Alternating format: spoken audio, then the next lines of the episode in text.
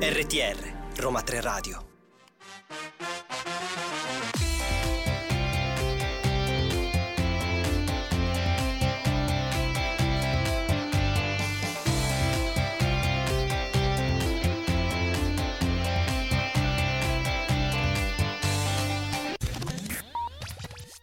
Buon pomeriggio, buon pomeriggio a tutti, siamo di nuovo qui, prontissimi per cominciare con una nuova puntata di Listen to EU, curiosità, eventi e notizie dall'Unione Europea, un programma del Centro Europe Direct dell'Università degli Studi Roma 3. Io sono Claudio Di Maio e con me c'è sempre Viviana Sacchetti. Viviana, di cosa parleremo quest'oggi? Oggi Claudio una puntata in cui daremo un po' di anticipazioni sul programma di lavoro del 2023 della Commissione europea e poi parleremo anche della proposta legislativa che riguarda i pagamenti istantanei, un tema di cui si sta parlando moltissimo in questi giorni, nonché delle politiche dell'Unione Europea che riguardano le infrastrutture critiche, l'aria e l'acqua più pulite. Insomma, anche oggi tantissimi temi da affrontare. Secondo me qualcuno tra i nostri ascoltatori si sta chiedendo se alla fine di questo programma parleremo anche del nostro UE. La sai? Il vero o falso sull'Unione Europea? Sì, cari ragazze e cari ragazzi, staremo sempre pronti per rispondere a queste domande. Perciò adesso tutti con le cuffie nelle orecchie e diamo spazio alla musica.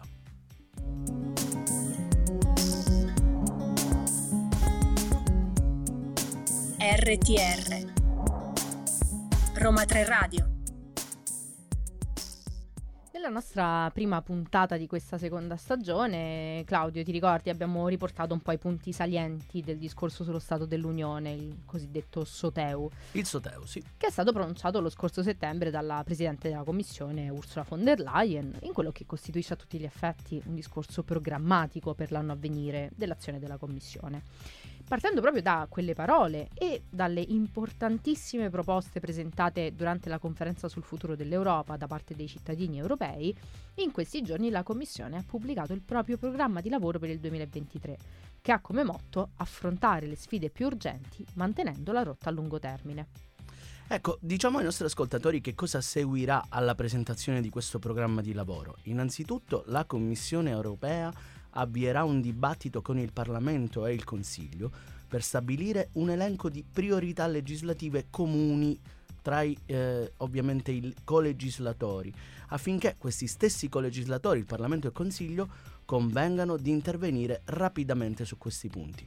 Continuerà anche a sostenere gli Stati membri e a collaborare con loro per garantire l'attuazione della legislazione, ma anche delle politiche dell'Unione Europea, nuove o quelle per esempio già in vigore e si impegnerà a far rispettare il diritto dell'Unione Europea attraverso le cosiddette procedure di infrazione, laddove sia necessario ovviamente. Ma tornando a questo programma per il 2023, Claudio, si tratta veramente di un'agenda coraggiosa da parte della Commissione perché mira a sostenere i cittadini e le imprese sia riducendo i prezzi dell'energia, sia garantendo gli approvvigionamenti essenziali per la competitività delle nostre imprese, ma anche per la sicurezza alimentare, rafforzando quindi la nostra economia sociale di mercato.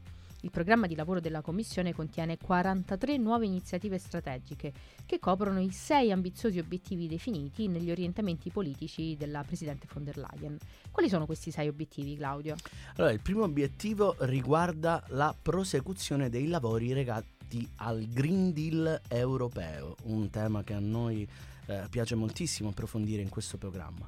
Nel contesto della guerra tra Russia e Ucraina nel 2023 la Commissione proporrà, tra le altre iniziative, una riforma generale del mercato dell'energia elettrica nell'Unione Europea. Ecco, questo è anche un tema fondamentale per tutti gli Stati membri, che comprenderà il disaccoppiamento dei prezzi dell'energia elettrica e del gas. Ne abbiamo già parlato nella puntata precedente di Listen to You per contribuire a potenziare rapidamente la nostra economia dell'idrogeno verde, la Commissione proporrà di creare una nuova banca europea dell'idrogeno, una cosa molto importante, che investirà 3 miliardi per rilanciare un mercato appunto dell'idrogeno europeo. Sempre rimanendo nell'ambito dell'obiettivo legato al Green Deal, nel 2023 la Commissione adotterà inoltre misure per ridurre i rifiuti e il loro impatto ambientale e ciò con particolare attenzione ai rifiuti alimentari e tessili, un tema che è stato individuato anche da molti cittadini durante la conferenza sul futuro dell'Europa. Analogamente, in risposta alle preoccupazioni dei cittadini, la Commissione proporrà una revisione della legislazione dell'UE in materia di benessere degli animali. Il secondo obiettivo riguarda una cosa che a me, lo sai, mi fa impazzire. Uno esatto. dei tuoi temi preferiti, eh, Claudio. Sì, lo sanno tutti. È l'Europa pronta per l'era digitale, vale a dire per affrontare i rischi attuali e futuri dalle dipendenze strategiche. La Commissione europea per questo proporrà misure dell'Unione europea per garantire un accesso adeguato e diversificato alle materie prime critiche necessarie per la resilienza digitale ed economica dell'Unione europea. Non solo Claudio, in occasione del trentesimo anniversario del mercato unico, la Commissione ne mostrerà i grandi vantaggi, individuando e colmando al contempo le lacune esistenti nell'attuazione dei suoi obiettivi. La revisione delle norme sui ritardi di pagamento contribuirà a ridurre gli oneri per le PMI in un periodo di incertezza economica. L'iniziativa è volta ad ampliare e migliorare ulteriormente l'uso di strumenti e processi digitali nel diritto societario, aiutando le imprese nel mercato unico e semplificando le procedure amministrative e giudiziarie.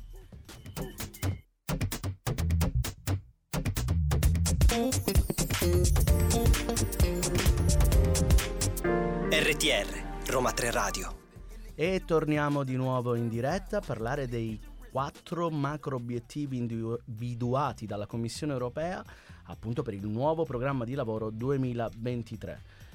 C'è sicuramente un altro obiettivo molto importante che l'istituzione eh, europea ha fissato in relazione all'economia al servizio delle persone. Ecco, un, un argomento altrettanto importante tenendo conto del contributo della conferenza sul futuro dell'Europa, la Commissione effettuerà un riesame della nostra governance economica per garantire che sia ancora adatta a questo scopo.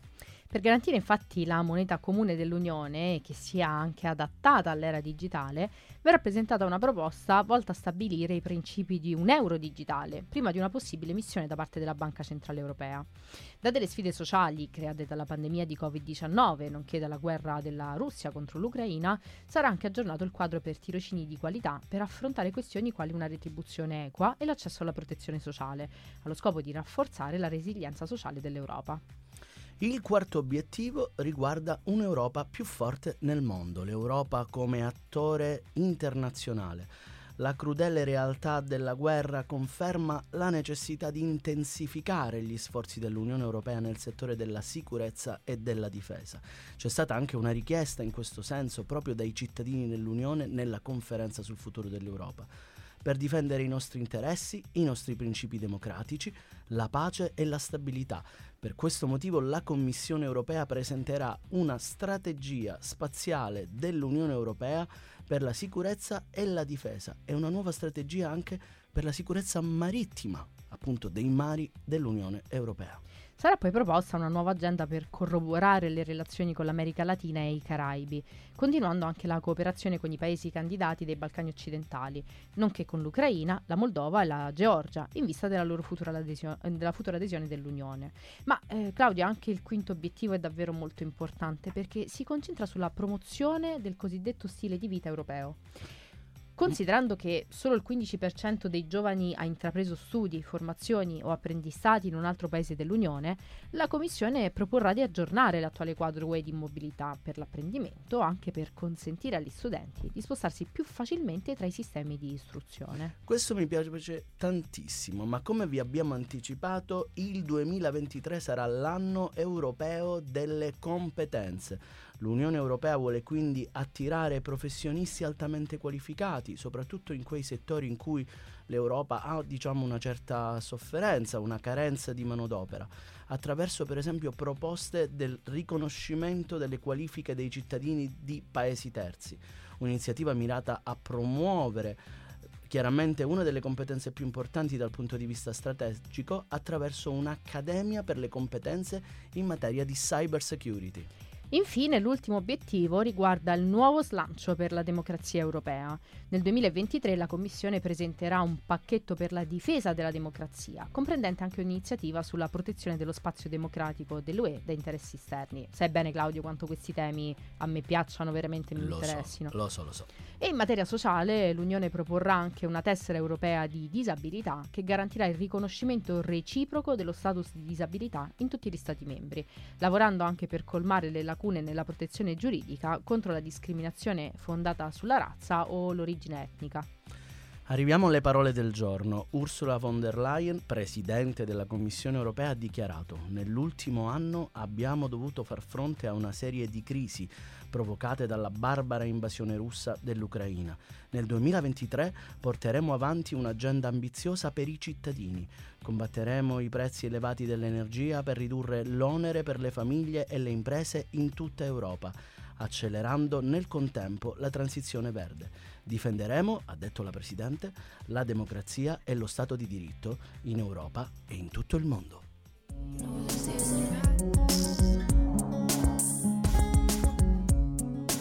RTR Roma 3 Radio La Commissione ha adottato lo scorso mercoledì una proposta legislativa per mettere i pagamenti istantanei in euro a disposizione di tutti i cittadini e di tutte le imprese titolari di un conto bancario nell'Unione e anche nei paesi dello spazio economico europeo. Si tratta, Claudio, di una proposta che mira a garantire che i pagamenti istantanei in euro siano accessibili, sicuri e trattati senza impedimenti in tutta l'Unione Europea.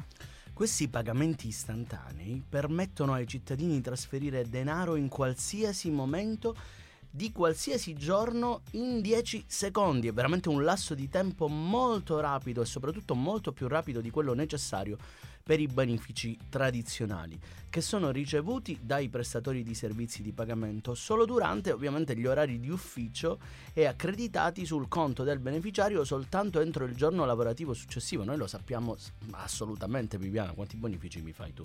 Arrivando a richiedere fino a tre giorni di calendario. Dai, alla fine questa è veramente un'operazione molto importante. Assolutamente sì, Claudio. E al di là dei bonifici che ci facciamo fra di noi, i pagamenti istantanei costituiscono una soluzione molto più rapida e conveniente per tutti i consumatori ad esempio per pagare le bollette o appunto ricevere bonifici urgenti. Inoltre contribuiscono a migliorare in modo significativo il flusso di cassa e assicurano risparmi sui costi alle imprese, in particolare pensa alle PMI, compresi anche i dettaglianti. Tuttavia, all'inizio del 2022 i bonifici istantanei rappresentavano appena l'11% di tutti i bonifici in euro effettuati nel territorio dell'Unione. Questa nuova proposta mira a rimuovere gli ostacoli che impediscono una maggiore diffusione dei pagamenti istantanei e dei relativi vantaggi. Questa proposta, che modifica e aggiorna il regolamento del 2012 relativo alla cosiddetta area unica dei pagamenti in euro, no? conosciuta col bonifico SEPA, consta di quattro obblighi relativi ai pagamenti istantanei in euro.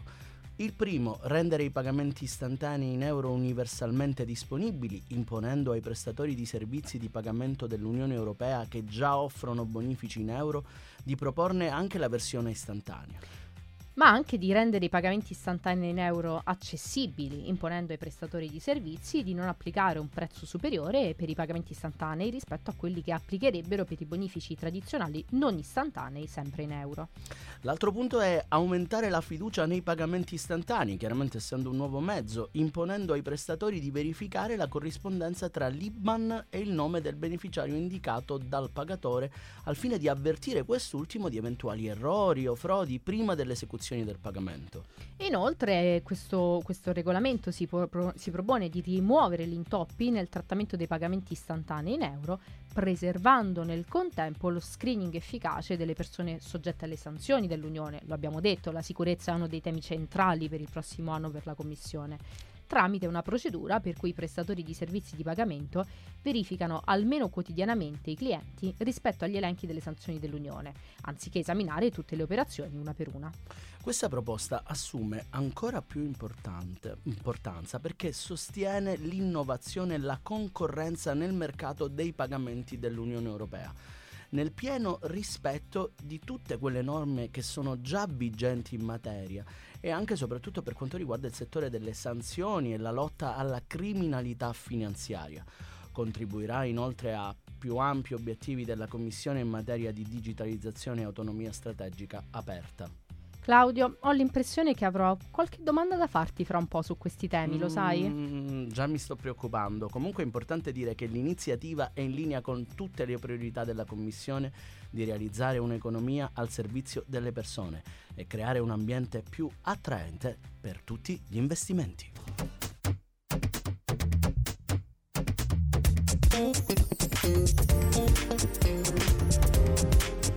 RTR Roma 3 Radio e torniamo in diretta, parliamo probabilmente di un tema non proprio sempre affrontato nel dibattito europeo, il tema delle infrastrutture critiche. La Commissione europea infatti in questo ambito propone di rafforzare la resilienza delle infrastrutture critiche all'interno dell'Unione europea come? Attraverso una proposta di raccomandazione del Consiglio che si basa sul piano di 5 punti per infrastrutture critiche resilienti presentato proprio di recente dalla Presidente Ursula von der Leyen al Parlamento europeo lo scorso 5 ottobre. I soggetti critici europei sono più interconnessi e interdipendenti, il che li rende più forti ed efficienti, ma anche più vulnerabili in caso di incidenti. Cosa vuol dire Viviana? Beh, abbiamo proprio un esempio concreto, Claudio. La guerra di aggressione della Russia nei confronti dell'Ucraina ha generato nuovi rischi di attacchi fisici e informatici, spesso combinati nella forma di una minaccia ibrida, si sente molto parlare no? di guerra ibrida. Il sabotaggio dei gasdotti Nord Stream e altri incidenti recenti hanno dimostrato che la resilienza delle infrastrutture critiche dell'Unione è minacciata, il che rende urgente intervenire per rafforzare la capacità dell'UE di proteggersi dagli attacchi contro le infrastrutture critiche, sia nel suo territorio che però anche nell'immediato vicinato. Il progetto di raccomandazione mira proprio a intensificare e accelerare i lavori per proteggere le infrastrutture critiche in tre settori prioritari. Preparazione, risposta e cooperazione internazionale. E infatti Claudio, quello a cui accenni è una proposta della Commissione che si fonda su? Su delle direttive precedenti che già nel 2020 la Commissione aveva adottato, aveva fatto adottare in realtà, ossia la direttiva sulla resilienza delle infrastrutture critiche, cosiddetta direttiva CER, e la direttiva riveduta sulla sicurezza delle reti dei sistemi informativi.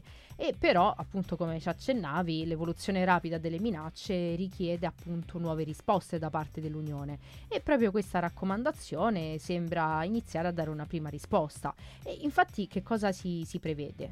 Beh, a tal fine per esempio la, questa raccomandazione prevede di aumentare il sostegno e il ruolo di coordinamento da parte della Commissione per migliorare la preparazione e la risposta alle minacce attuali e di rafforzare la cooperazione tra gli Stati membri e con i paesi terzi vicini ovviamente dovrebbe essere data priorità ai settori chiavi dell'energia, l'abbiamo già detto, delle infrastrutture digitali, dei trasporti, ma anche dello spazio. Il progetto di raccomandazione, tra le altre cose, mira anche a rafforzare la capacità di allarme rapido e di risposta alle perturbazioni delle infrastrutture critiche attraverso il cosiddetto meccanismo comunitario di protezione civile. L'UE ha poi un ruolo particolare per quanto riguarda le infrastrutture che attraversano le frontiere o che forniscono servizi transfrontalieri più in generale e che pertanto incidono sugli interessi di più Stati membri. È nell'interesse di tutti gli Stati membri identificare chiaramente tali infrastrutture e i soggetti che le gestiscono, nonché di impegnarsi collettivamente nella loro protezione. La Commissione incoraggia quindi gli Stati membri a sottoporre a prove di stress i soggetti che gestiscono infrastrutture critiche sulla base di una serie di principi comuni elaborati a livello dell'Unione. Questo esercizio delle prove di stress sarà integrato dall'elaborazione di un piano per gli incidenti e le crisi delle infrastrutture critiche che descriverà e definirà gli obiettivi e le modalità di cooperazione tra gli Stati membri e le istituzioni, gli organi e gli organismi dell'Unione Europea, nella reazione per esempio agli incidenti che colpiscono le infrastrutture critiche, in particolare quando comportano ad esempio perturbazioni significative della fornitura di servizi essenziali per il mercato interno. Il piano sarà elaborato sempre dalla Commissione in consultazione chiaramente con gli Stati membri e con il sostegno delle agenzie competenti. Il progetto di raccomandazione invita inoltre a rafforzare la cooperazione con i partner principali e i paesi vicini sulla resilienza delle infrastrutture critiche. La Commissione e l'alto rappresentante rafforzeranno quindi il coordinamento con la Nato attraverso il dialogo strutturato UE-Nato sulla resilienza e istituiranno a tal fine una task force.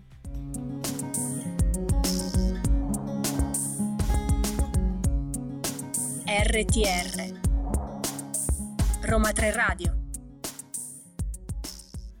Claudio, le novità che abbiamo oggi sono, sono, davvero tante. La Commissione, lo sappiamo che insomma, si preoccupa moltissimo dell'ambiente, è uno dei temi importanti del momento e infatti ha proposto delle norme più rigorose sugli inquinanti dell'aria, dell'ambiente, delle acque superficiali e sotterranee e sul trattamento delle acque reflue urbane.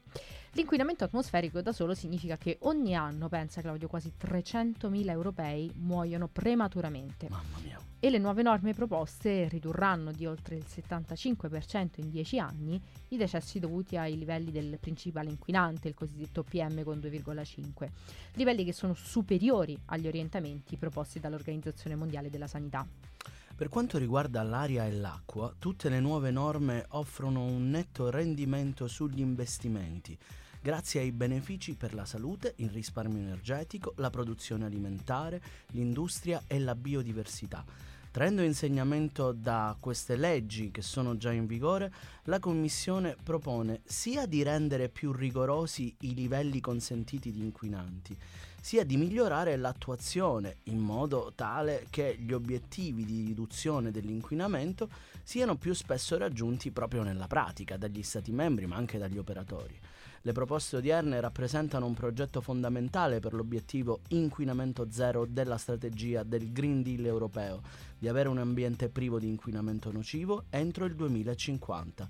Rispondono inoltre a richieste specifiche, che sono proprio quelle che sono sorte in seno alla conferenza sul futuro dell'Europa.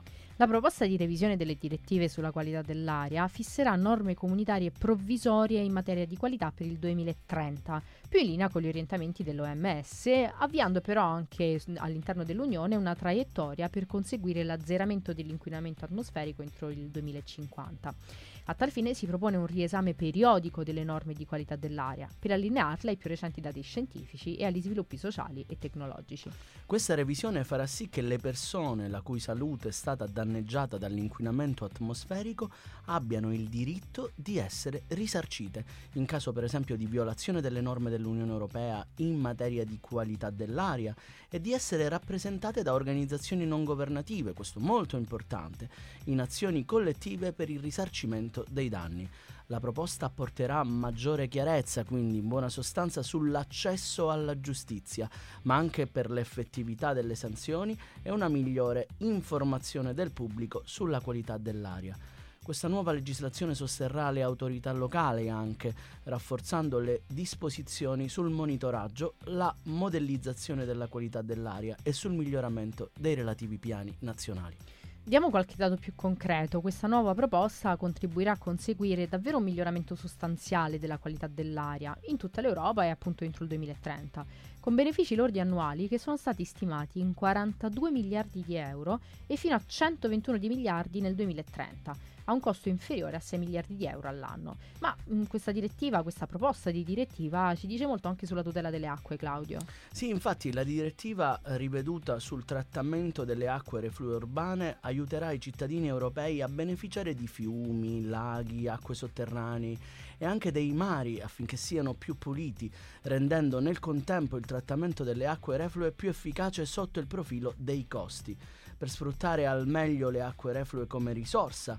Si propone per esempio di puntare alla neutralità energetica nel settore entro il 2040 e di migliorare la qualità dei fanghi per consentire un maggiore riutilizzo e contribuire in tal modo a un'economia più circolare. Poiché il 92% dei microinquinanti tossici riscontrati nelle acque reflue dell'UE proviene da prodotti farmaceutici e cosmetici, un nuovo regime di responsabilità estesa del produttore imporrà ai produttori di pagare il costo della loro rimozione, in linea con il noto principio chi inquina paga.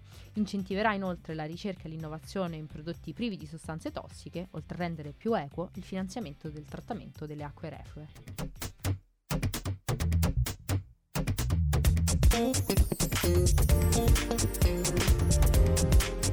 RTR Roma 3 Radio.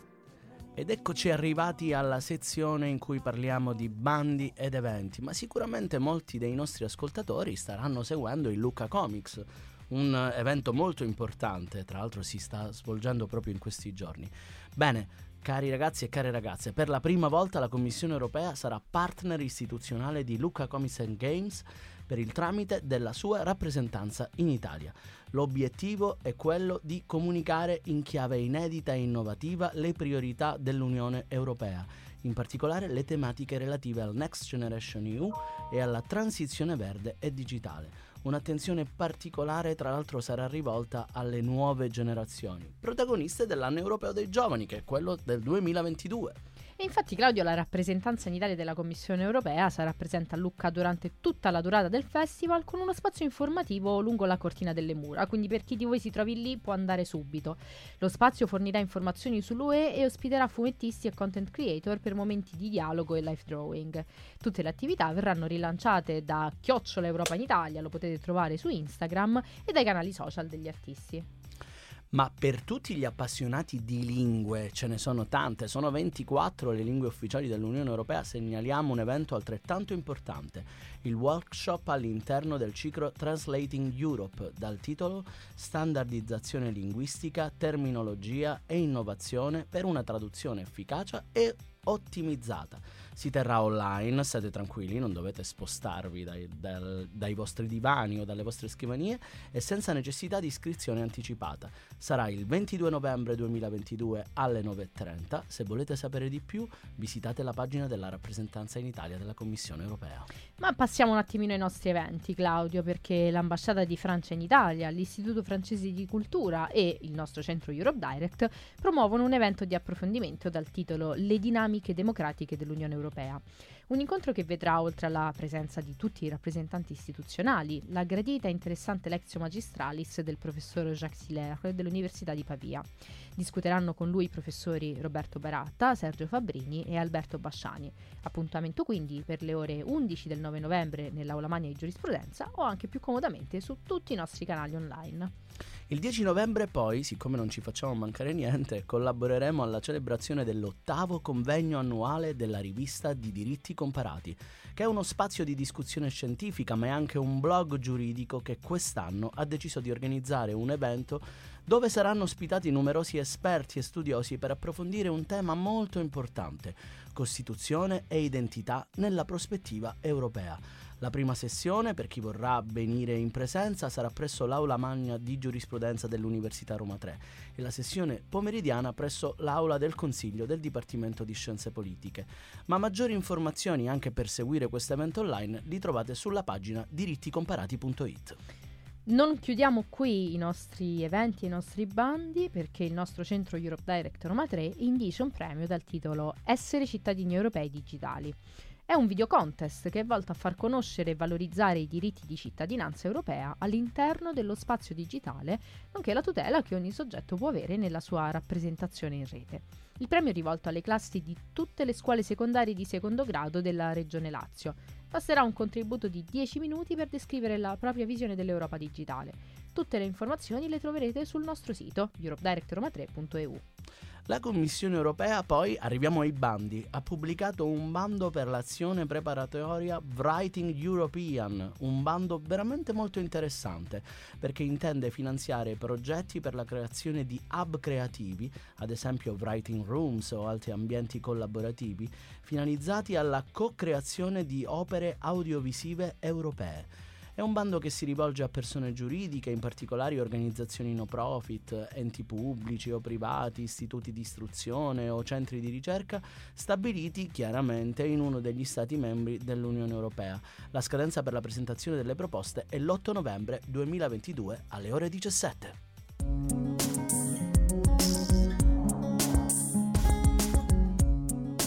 RTR Roma 3 Radio Claudio, io la minaccia te l'avevo fatta già a metà puntata. Mamma mia, già mi stai guardando in quel modo, io già ho capito. È Già il ho momento, capito. è il momento, è il momento di Ue, La, la sai? sai? E anche oggi, beh, io un po' uno spoiler te l'avevo dato questa volta sulla domanda. Secondo me nelle pause musicali hai avuto tempo di, presen- di Mm, prepararti no, un po'. confesso eh. che non sono proprio preparato, però mi metto le cuffie come faccio sempre, così vediamo se riesco a rispondere bene. Concentrati bene allora, perché la domanda di oggi è, vabbè, sai, abbiamo parlato di questi pagamenti istantanei, ma è davvero possibile che possa circolare tutto questo capitale in euro senza alcun costo aggiuntivo? Viviana, ma questo è sensazionale, è la prima volta nella storia di Wella Sai che fai una domanda che ha una risposta vera. La libera circolazione dei capitali è una delle quattro libertà fondamentali del mercato unico dell'Unione Europea. Spieghiamo bene di che cosa si tratta, mercato unico, mercato interno. Il mercato interno dell'Unione Europea è un mercato unico in cui si garantisce la libera circolazione di merci, servizi, capitali e persone, questo noi lo sappiamo bene, e all'interno del quale i cittadini europei possono vivere, lavorare, studiare, fare affari liberamente. Dalla sua istituzione del 1993 il mercato unico si è aperto sempre più alla concorrenza, ha creato anche nuovi posti di lavoro, Viviana, e ridotto molte barriere di tipo commerciale. E infatti Claudio, tornando alla nostra domanda originale, la liberalizzazione dei flussi di capitale, oltre a essere quella di più recente introduzione, è anche la più ampia in virtù della sua peculiare dimensione extra UE. È progredita gradualmente. Le restrizioni ai movimenti di capitali e ai pagamenti, sia tra Stati membri che con paesi terzi, sono vietate dall'inizio del 2004 a seguito del Trattato di Maastricht, sebbene vi possano esistere comunque delle eccezioni. Le sole restrizioni giustificate ai movimenti di capitale in generale, però, che cosa comprendono, Claudio? Allora, innanzitutto comprendono tutte quelle misure necessarie ad impedire violazioni della legislazione nazionale degli Stati membri, per esempio nel settore fiscale o in materia di vigilanza dei servizi finanziari. Poi prevede anche, per esempio, misure atte a sondare le dichiarazioni dei movimenti di capitali, per esempio a fini amministrativi o statistici, ma anche quelle misure che sono giustificate, per esempio, da motivi di ordine pubblico o di pubblica sicurezza. Hai detto bene, Claudio, perché proprio quest'ultimo caso è stato invocato durante la crisi del debito sovrano in Europa, quando Cipro nel 2013 e la Grecia nel 2015 sono stati costretti a introdurre controlli sui movimenti di capitale al fine di impedire un deflusso eccessivo dei capitali. Cipro però ha rimosso già tutte queste restrizioni nel 2015 e la Grecia più recentemente lo ha fatto nel 2019. Ma c'è spazio anche per i pagamenti, perché la libera circolazione non è solo dei capitali, ma è anche dei pagamenti. Che cosa sono i pagamenti e i capitali? Lo ha deciso tanti anni fa la Corte di Giustizia con una famosa eh, sentenza. Questi pagamenti sono sempre liberi, sono liberamente circolanti all'interno dell'Unione Europea e proprio per questo facciamo riferimento a uno strumento normativo che è la direttiva PSD2 che dal 2018 appunto aggiornando la PSD, aumenta la trasparenza, la tutela dei consumatori e adatta le norme per includere anche i nuovi servizi di pagamento, quelli innovativi, compreso ad esempio i pagamenti tramite internet o quelli attraverso i dispositivi mobili, quelli che proprio tu sai piacciono a me, per cui attenzione anche a questo ambito.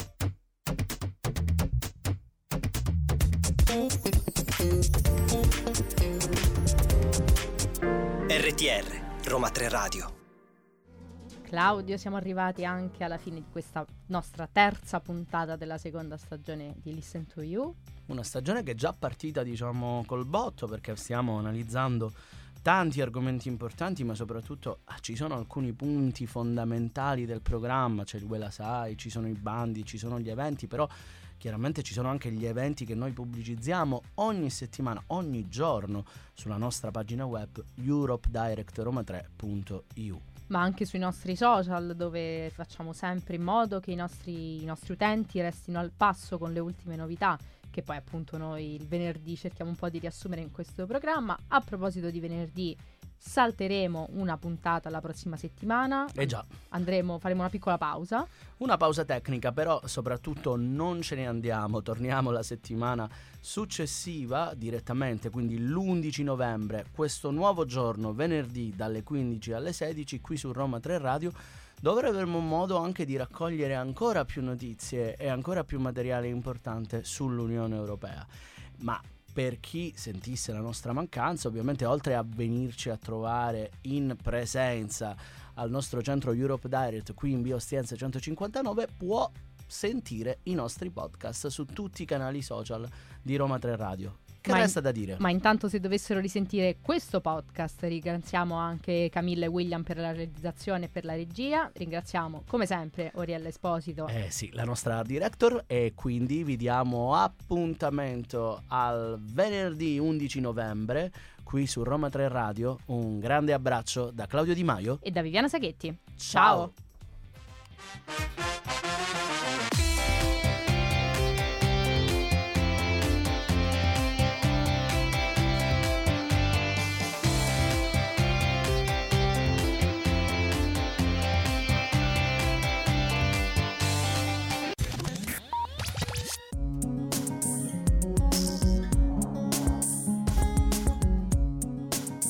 RTR Roma 3 Radio